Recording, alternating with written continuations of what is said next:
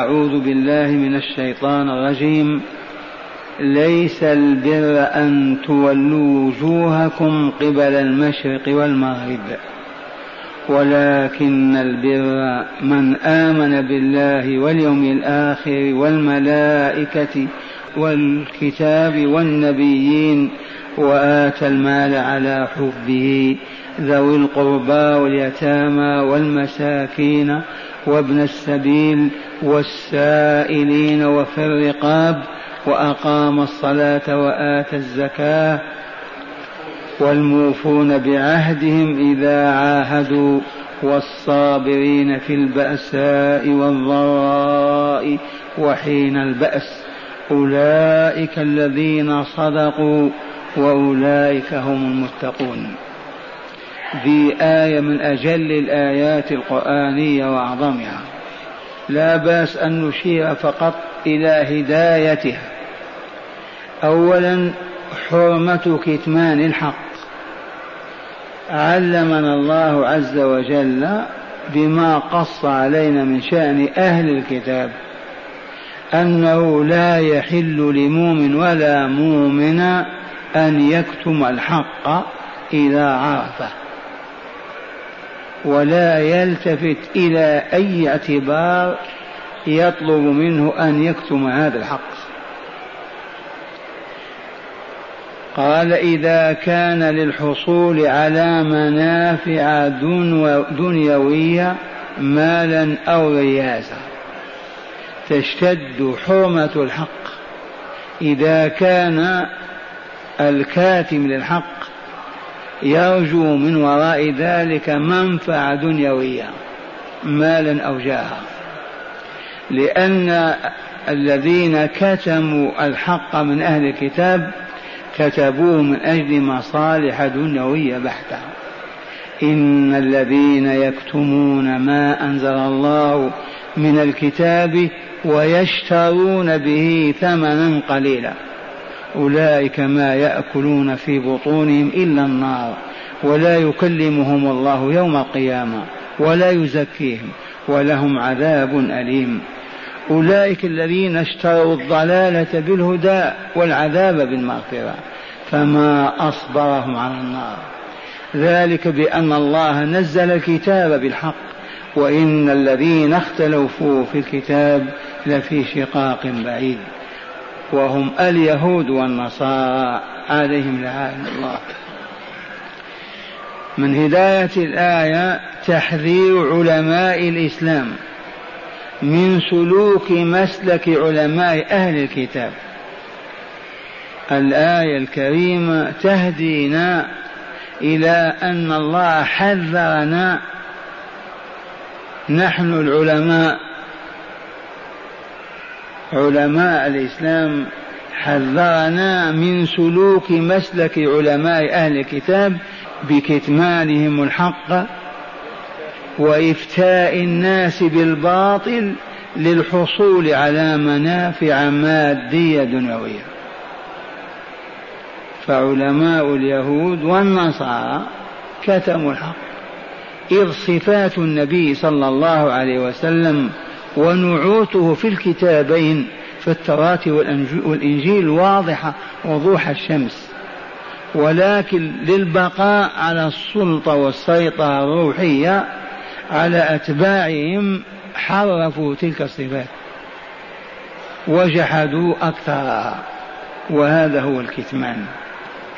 لأجل البقاء على الرياسة والسيطرة الروحية على أتباعهم. ومع الأسف حصل هذا للمسلمين ووقع. فكثير من مشايخ الطرق وأصحاب الزوايا كانت هذه حالهم. فاستولوا على العوام من الناس وحرموهم هداية الله عز وجل. وما علموهم إلا أشياء قليلة من دين الله. كل ذلك للحفاظ على أتباعهم حتى لا يتفصل عنهم ويهربوا منهم. فإذا سمعوا بدعوة حق بغضوها إلى أتباعهم وحرموه من قبولها وطلبها. وما زال إلى الآن الروافض يسيطرون على العوام ويحرمونه من هداية الله ليبقوا تحت سلطتهم وسلطانهم. هذا واقع البشرية. إذا هذه الآية تحذر علماء الإسلام من سلوك مسلك علماء أهل الكتاب وذلك بكتمانهم الحق وبإفتائهم الناس بالباطل. يحلون ما حرم الله ويحرمون ما أحل الله من أجل الحصول على المادة سواء كانت السلطة والرئاسة أو كان المال الدينار والدرهم.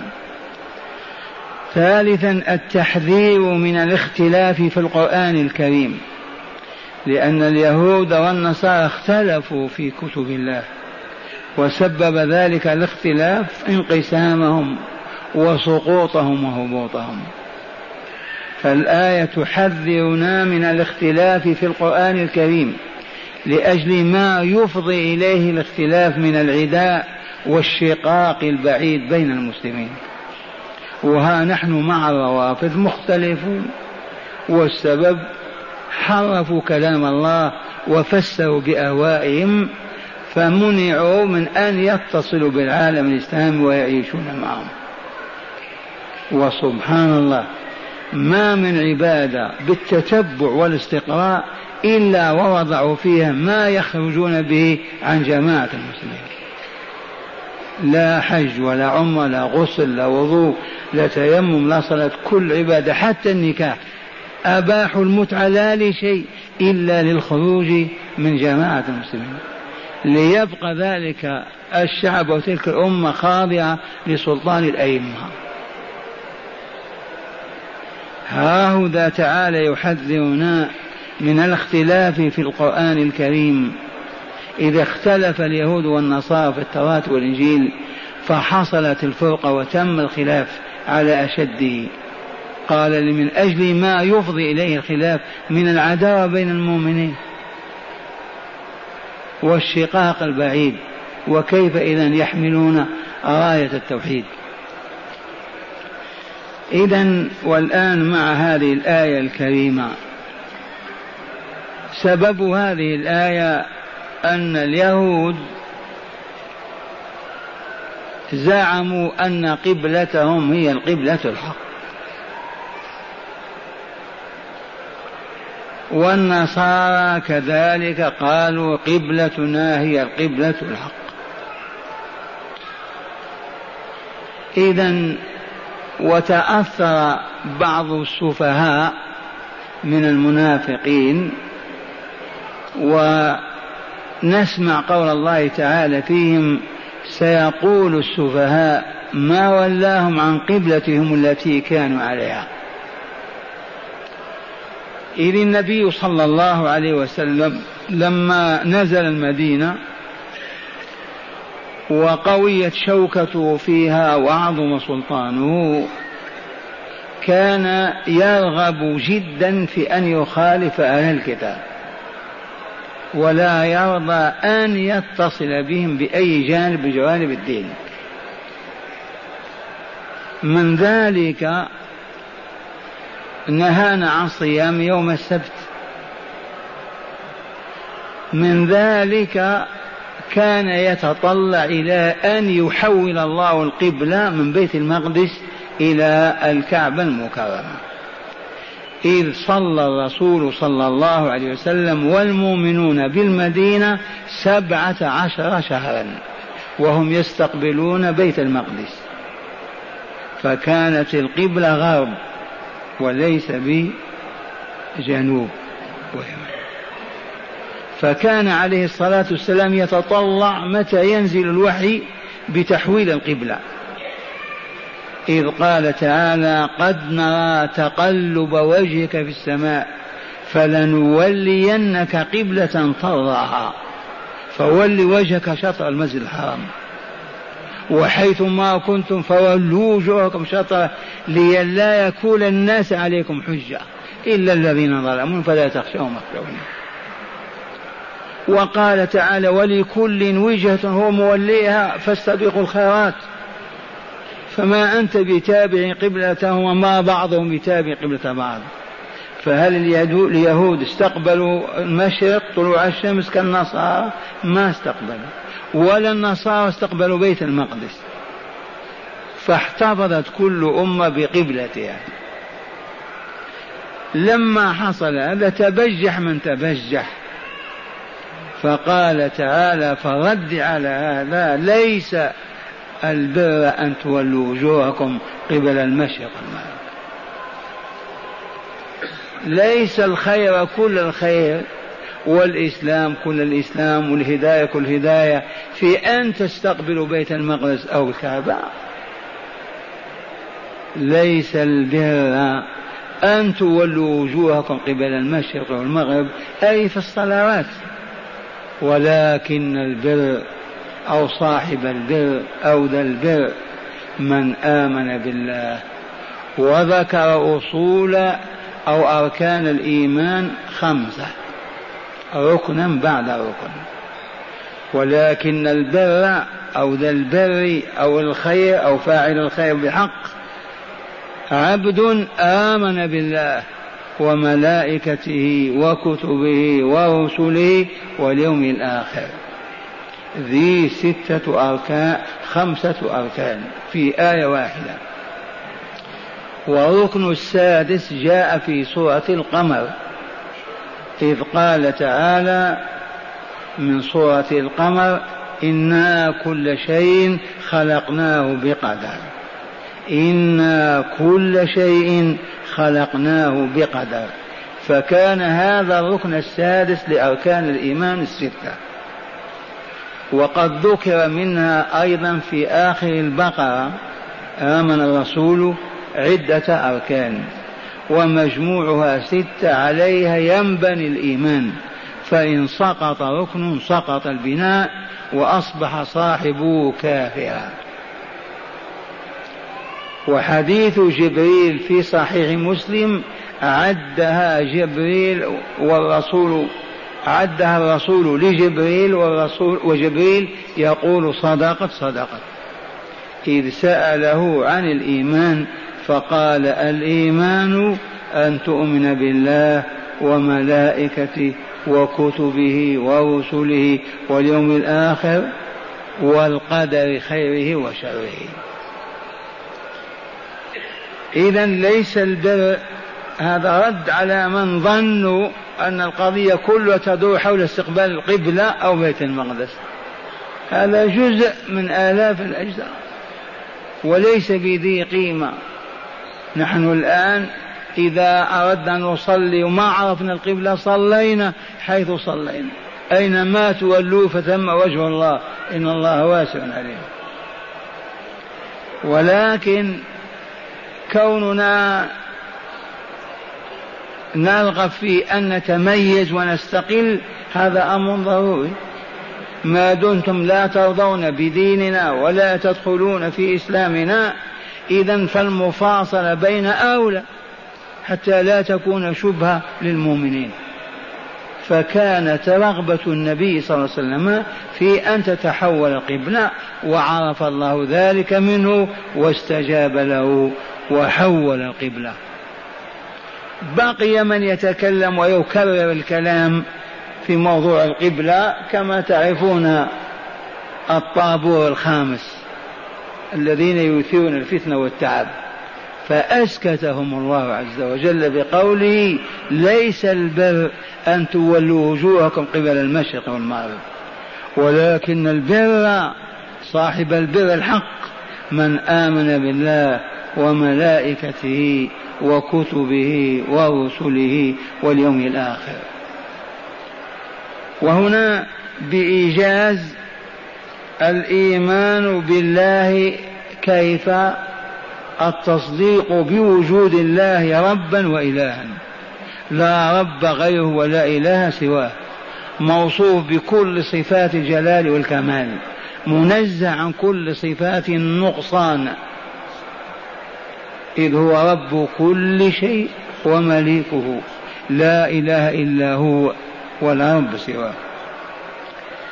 إذا والإيمان باليوم الآخر اليوم الآخر أو الأخير اليوم الآخر وهو آخر يوم تنتهي فيه هذه الحياة فندخل في ذلك اليوم الذي هو آخر الأيام. هذه الأيام التي تمر بنا يوما بعد يوم وعاما بعد عام سوف تنتهي. في آخر يوم وهو يوم الجمعة. فيه تقوم الساعة. فجأة نستقبل اليوم الآخر. إذ لم يبق بعده يوم. في الحساب وساعة فصل القضاء يدوم ذلك اليوم خمسين ألف سنة. ثم يستقر أهل الجنة في الجنة وأهل النار في النار. أهل الملكوت الأعلى في الملكوت الأعلى وأهل الملكوت الأسفل في الأسفل. وطويت صفحة هذه الحياة. والملائكة جمع ملأك ملأك ويجمع على ملائك. والملائكة كما تعلمون مادة خلقهم من النور. خلقهم الله تعالى من النور. وخلق الجان من مارج من نار. فلهذا يوجد تقارب بين عالم الملائكة وعالم الجن. ويدلك أن إبليس عليه لعين الله قبل أن يبلس من رحمة الله كان مع الملائكة يعبد الله. وبالأمس أخبرنا الحبيب صلى الله عليه وسلم أن الملائكة في العنان عنان السماء إذا تكلم الكلمة يختطفها الجن ويقرقرها في أذن صاحبه. إذا الملائكة عالم النور ولا يوصفون بأنوثة ولا بذكور. لا يقال فيهم إناث ولا ذكور. ما هم بإناث ولا ذكور. والله العظيم. لولا أن الله عرفنا بالإناث والذكور نعرف شيئا؟ لما خلق هذا أخبرنا. خلق الملائكة من نور ولم يجعل بينهم ذكرا ولا أنثى. ولهذا زين الشيطان لبعض القبائل في العرب خطيئة أو زلة كبيرة وهي قوله لهم إن الله تعالى أصهر إلى الجن. فأنجب الجن. الآية من سورة اليقطين.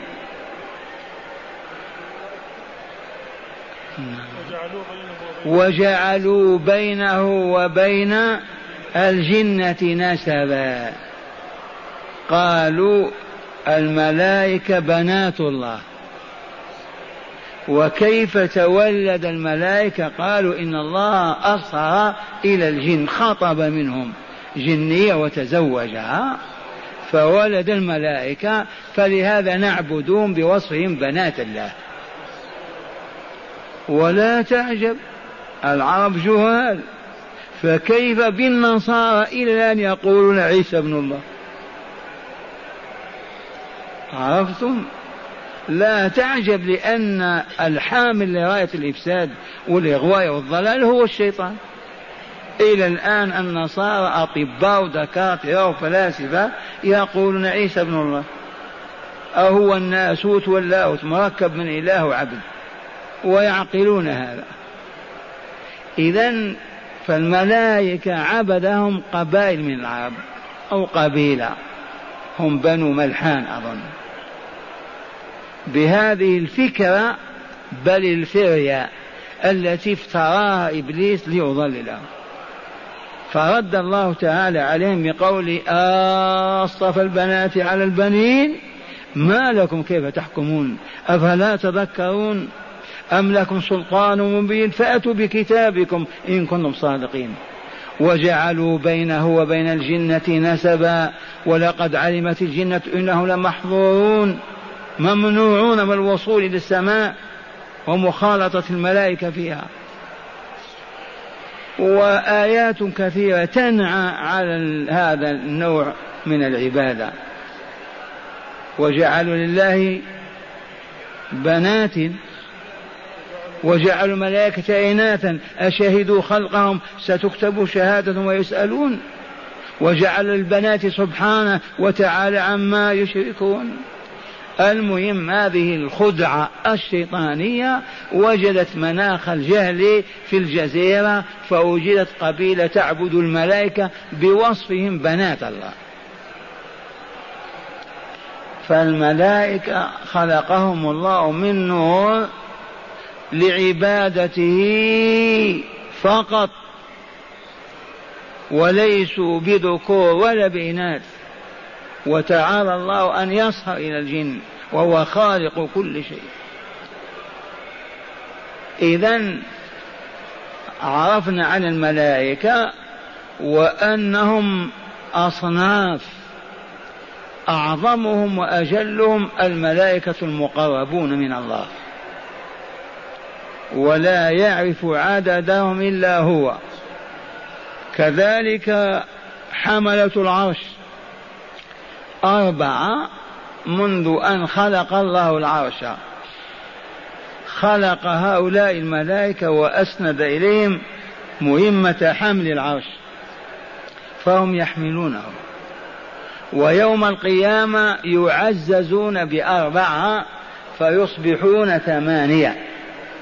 وقعوا لذلك من سورة الحاقة ويحمل عرش ربك فوقهم يومئذ ثمانية. يومئذ تعرضون على الله لا تخفى منكم خافية.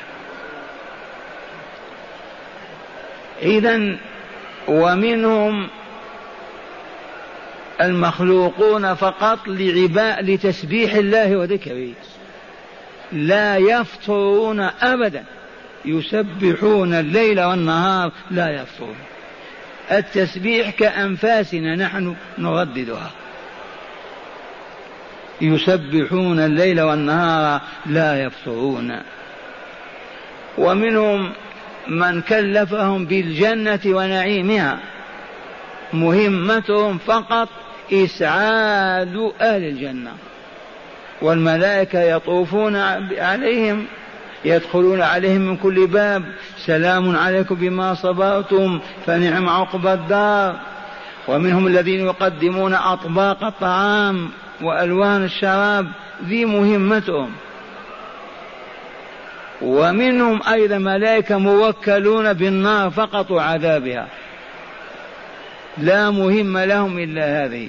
وقد أعلمنا الله عن عددهم فعلمناه. ألا وإنهم تسعة عشر زابنا. الزبانية. كم زابنا؟ تسعة عشر. جاء هذا من سورة المدثر. عليها تسعة عشر. وما جعلنا أصحاب النار إلا ملائكة. وما جعلنا عدتهم إلا فتنة للذين كفروا لأن أبا جهل لما نزلت الآية قال يا معشر قريش أنا أكفيكم سبعة عشر. فهل تعجزون أنتم عن اثنين؟ ونطفئ النار ونخرج الناس من هذا. سكران هذا مجنون. لأنه يكثر التبجح. تسعة عشر أنا أكفيكم سبعة عشر. وما درى هذا الجاهل الأحمق ما درى أن ملكا أخبر الرسول عنه في صحيح أو في مسند أبي داود بحديث سند صحيح يقول عليه الصلاة والسلام لقد أذن لي سمح لي أن أتكلم. أذن لي أن أخبر عن ملك. رأسه ملوية تحت العرش ورجلاه في تخوم الأرض السابعة. يا أبا جهل أين أنت؟ وجبريل عليه السلام لما ترك الرسول صلى الله عليه وسلم في غار حراء بعد أن دخل عليه في صورة رجل كريم وعلمه وأدبه وتركه. والرسول عائد فصادفه في جياد. وقد تجلى في الصورة التي خلقه الله تعالى عليها وكان له ستمائة جناح فسد الأفق كله وناداه يا محمد أنت رسول الله وأنا جبريل. مدائن قوم لوط عمها وسذوم وغيرها. كيف قلبت ظاهر على باطنها؟ بجناح جبريل. فجعلنا عاليها سافلا. إذا لا تسأل عن عظم الملائكة وما آتاهم الله من قدرة. ومن الملائكة الموكلون بالعباد. والحمد لله ما حمد الله على هذه النعمة لأننا جهال. من أنت يا عدنان حتى يوكل الملك بك عشر ملائكة يحرسونك كيف تشكر الله بس؟ الآن أمير أستاذ كذا يخاف عليه يعطوا له عسكري واحد وما ينفع. وأنت يا ابن آدم عشرة اثنان من الكرام الكاتبين وثمانية يحمونك من الجن والشياطين. كم عددهم إذا لا يحصي عددهم من الله. يخلق ما يشاء وهو على كل شيء قدير. والملائكة يتشكلون بإذن الله كما شاء الله. وحسبنا أن جبريل عليه السلام يشاهد المؤمنون بينهم. حديث مسلم وهو صحيح ولا نزاع فيه. الرسول جالس بين أصحابه يعلمهم الكتاب والحكمة ويزكيهم في الروضة. وإذا بجبريل يأتي في صورة رجل ولا يرى عليه أثر السفر شديد بياض الثياب شديد سواد الشعر لحيته سوداء شاب كهل ثيابه نظيفة بيضاء ما عليه غبار ولا رمل ولا ولا لأن المسافر في ذلك الوقت إذا جاء أهل البيت ينكرونه. الرمال والرياح والعواصف وهو على جمل أو على حمار ما إن يصل إلا لا ينفع إلا الحمام والغسل. وجربنا هذا والحمد لله. كنا نأتي من الرياض على السيارة التي تسمونها لوري مكشوفة ثلاثة أيام نصل المدينة وكلنا رمال. إذا فلهذا قال لا يرى عليه أثر السفر ولا يعرفه منا أحد أيضا ومن طرف الحلقة وهو يشق أصطفوه أبو عبد العزيز غير موجود وإلا كان يشق له فتعجب الأصحاب من هذا البدوي هذا حتى جلس إلى رسول الله صلى الله عليه وسلم وأسند ركبتيه إلى ركبتيه ووضع يديه على فخذيه ليعلمهم كيف التلقي. الذي يتلقى العلم ما يلتفت. ما ينظر إلا ما يخرج من كلامه. وضع يديه على ركبتيه إلى ركبتيه أسندهما ووضع يديه على فخذيه. يتلقى وأخذ يسأله. فسألوا أولا عن الإسلام عن الإيمان. فقال الإيمان كذا قال صدقت. فسأله عن الإسلام قال كذا قال صدقت. قالت الصحابة عجبنا له يسأل ويصدقه هذا أعلم منه إذن. فلما فرغ من ذلك التعليم وهو حوى الشريعة بكاملها. وأعظم ما جاء فيه الإحسان المفقود عندنا من قرون. وقال أخبرني عن الساعة. أخبرني عن الساعة. قال ما المسؤول عنها بأعلم من السائل أنت أعلم مني. وأمر الساعة خفي على الإنس والجن والملائكة والبشر. علمها عند الله. لا يجليها لوقت إلا هو. ثقلت في السماوات والأرض لا تأتيكم إلا بغتة حتى ينتظم الكون وتمشي الحياة إلى نهايتها. قال أخبرني عن أماراتها. الآن عندنا الأمارات وإلى الإمارات. العام يقولون الأمارات. الإمارة والجمع إمارات. والأمارة العلامة والجمع علامات. قال أخبرني عن أماراتها. العلامة الدالة عليها. قال أن تلد الأمة ربتها. أعجب الأمة تلد سيدتها. السيدة هي التي تلد لا الأمة تلد سيدتها. كيف يتم ماذا وقد تم على عهد رسول الله صلى الله عليه وسلم. أستغفر الله. على عهد الصحابة والتابعين. إذ كان الرجل يشتري الامه انتبهتم؟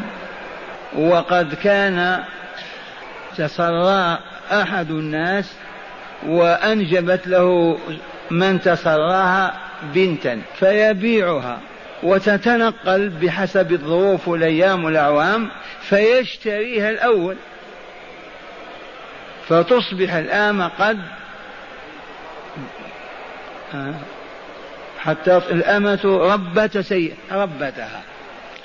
المهم لما كثر النعيم ما التزموا كحالنا وإلا من تسرى جارية وولدت له بنتا فهي حرة بسبب ولد بنتها وهي تابعة له وابنته لا يبيعها. الشاهد عندنا هذه العلامة انتهت خفية. لكن العلامة الواضحة هي أن ترى الحفاة العراة رعاء الشاء يتطاولون في البنيان. تحققت بعد ألف سنة أو أكثر. وأن ترى الحفاة العراة من سكان البادية والجبال والأرياف في العالم بكامله حتى في أوروبا يتطاولون في البنيان. أيهم عمارة أعلى؟ هذا خبر عجب. من يرد على رسول الله صلى الله عليه وسلم؟ فلهذا أخباره بالغيب تشهد أنه محمد رسول الله. والشاهد عندنا في الملائكة عليهم السلام. هؤلاء الملائكة ما موقفنا معهم يا معشر المؤمنين؟ أن نتستر ولا نبدي عوراتنا لهم. حاول أن تستر نفسك دائما ولا تكشف عوراتك. ثانيا احذر أن تلوث ساحتهم برائحة كريهة وويل للمدخنين وويل للمدخنين الذين ينفخون الرائحة الكريهة في وجوه الملائكة. وهم لا يشعرون.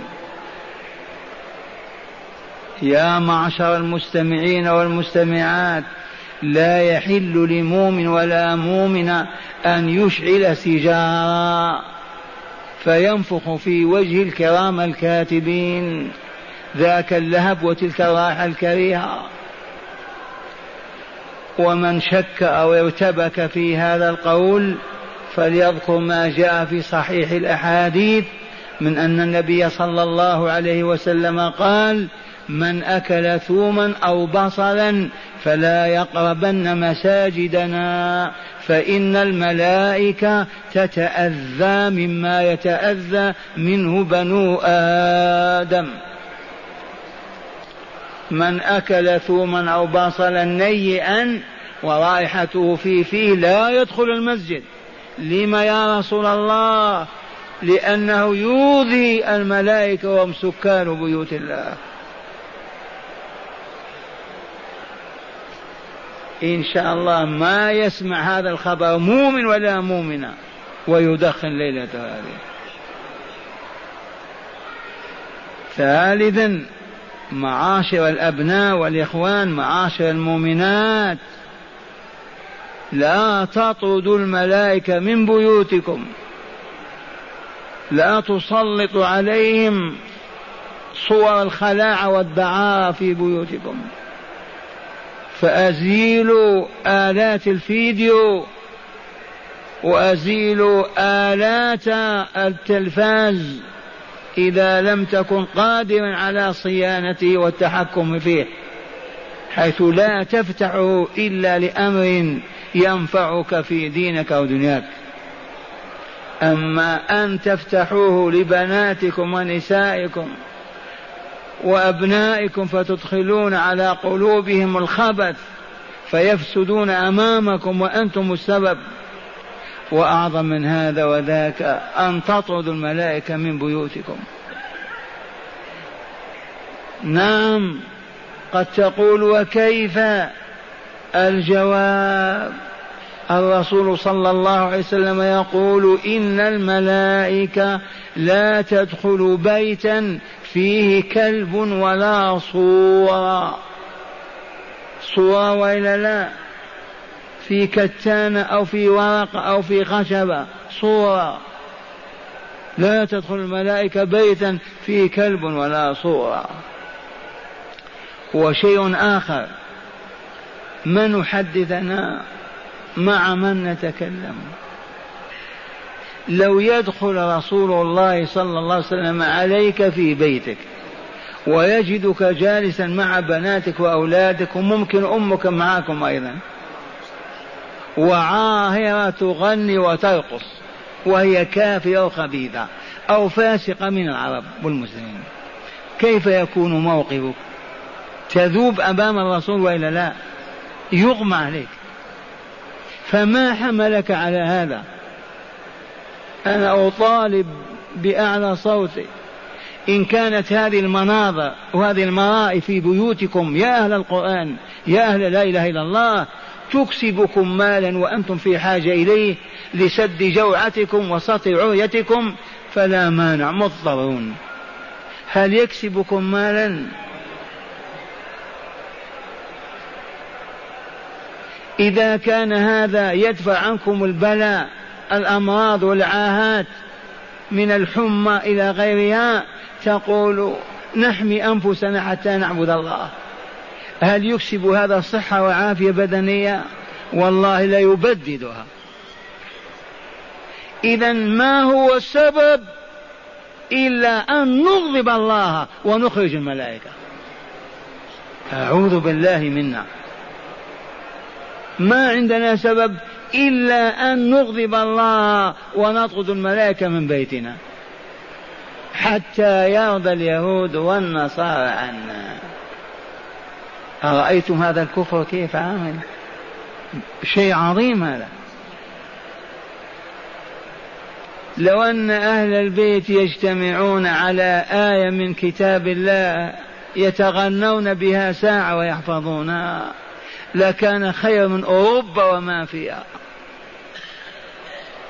لأن يجتمعوا على حديث من أحاديث نبيهم يصلون عليه ويسلمون ويتعلمون الهدى والمعرفة من قال رسول الله لكان خير من الدنيا وما فيها.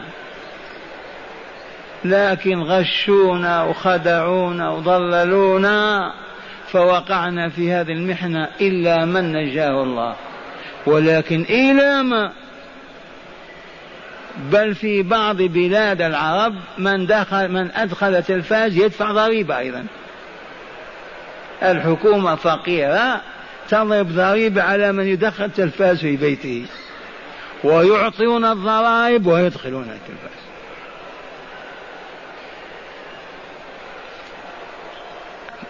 سألوا الله تعالى العافية. من عوفي فليحمد الله. إذا عرفنا هذا عن الملائكة والكتاب. ال هنا للجنس؟ لا بمعنى القرآن فقط. الكتاب كالإنسان لفظ جنس يستغرق كل إنسان.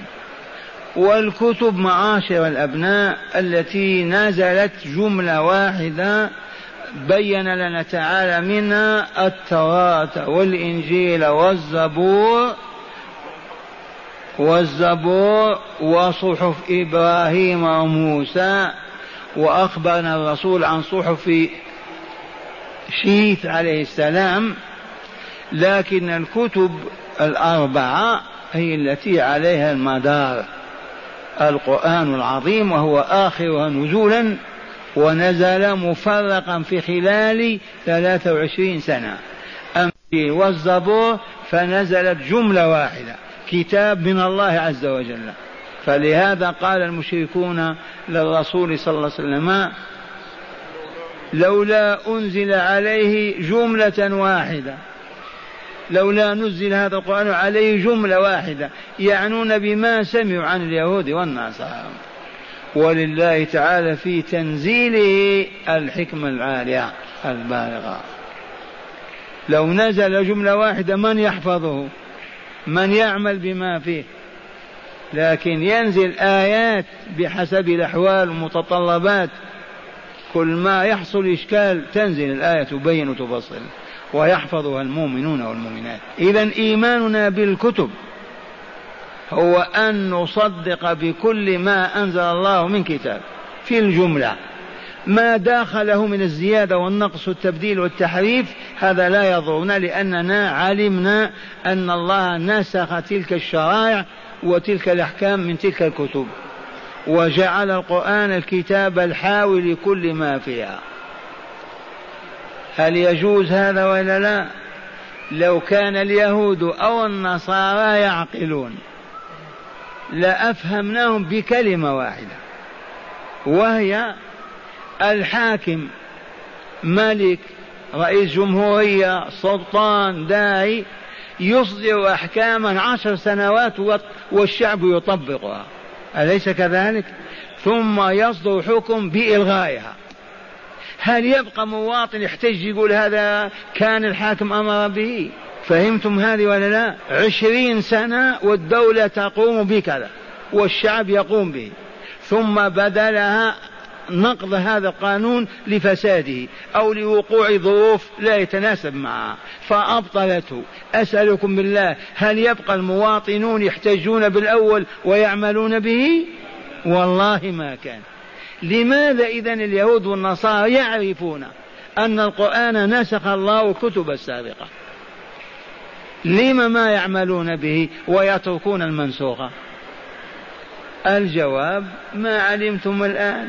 رؤساءهم أحبارهم علماءهم الذين يعيشون علي حسابهم يحملونهم على هذا الباطل. وإلى أدنى عقل يفهم. أنت تؤمن بالكتب الإلهية ولا لا؟ هذا آخر كتاب نسخ الله بما سبق من القضايا والأحكام لأن الزمان تغير إذا يجب أن نعمل بهذا الكتاب ونلغي تلك الكتب. والنبيون والنبيون النبي والنبي قرأ ورش يا أيها النبي في كل القرآن. من نبأ أو من أنبأ ينبئ إنباء. والنبي مخبر منبأ من الله عز وجل. ولا بأس للتخفيف تحذف الهمزة وتعوض بها الياء النبي أسهل من النبي. كالآخرة والأولى أسهل من الآخرة والأولى. ورأيت لبعض أهل العلم أن النبي صلى الله عليه وسلم كان يحذف الهمزة في مثل الآخرة والأولى لأنه أسهل في المدينة. وقراءة ورش هي قراءة أهل المدينة. للتخفيف. إذا النبيون أولهم آدم وآخرهم محمد صلى الله عليه وسلم. وهم صنفان أنبياء رسل وأنبياء ليسوا برسل. ما كل رسول إلا وهو نبي. انتبه. لا يكون رسولا حتى يكون نبيا. فكل رسول نبي وليس كل نبي رسولا. وعدد الرسل ثلاثمائة وأربعة عشر. على عدة قوم طالوت الذين هزم الله بهم جالوت وعلى عدة أهل بدر الذين هزم الله بهم أبا جهل. سبحان الله. عدة طالوت ثلاثمائة وأربعة عشر هزموا جيشا عامرا وكان داود البطل فيه. ثلاثمائة وأربعة عشر فقط من أهل المدينة من الأنصار والمهاجرين بقيادة رسول الله صلى الله عليه وسلم هزموا ألف مشرك في بدر. إذا عدد الأنبياء عدد الرسل ثلاثمائة وأربعة عشر. عدد الأنبياء مئة وعشرون ألفا. ولا تنكر العدد. إن أنكرت أنت أنكره غيرك. ولكن الذي عليه جمهور الأئمة أن هذا العدد ثابت بحديث الرسول صلى الله عليه وسلم. وهو لا يظن إن زاد العدد أم نقص. في الجملة أن الأنبياء هكذا كان عددهم. حديث الصحيح أن اليهود كانوا يقتلون سبعين نبيا في اليوم الواحد. لو كان العدد قليل سبعين نبيا في اليوم الواحد. ويقيمون أسواقهم في المساء البيع والشراء وكأن شيء ما وقع. وذلك لموت قلوبهم وقساوة قلوبهم. سبعين نبيا. قتلوا زكريا نبيا ورسولا قتلوا ولده يحيى نبي الله ورسوله. تآمروا على قتل محمد صلى الله عليه وسلم. وكادوا يقتلونه مرتين أو ثلاثة. إذا فالنبيون الرسول من أوحي إليه بشرع وأمر بتبليغه. أو أرسل ونبئ وحمل أو حول على شريعة سبقته والكتاب بها كأنبياء ورسل بني إسرائيل. إذا وعندما نذكر الأنبياء ماذا نقول؟ عليهم السلام.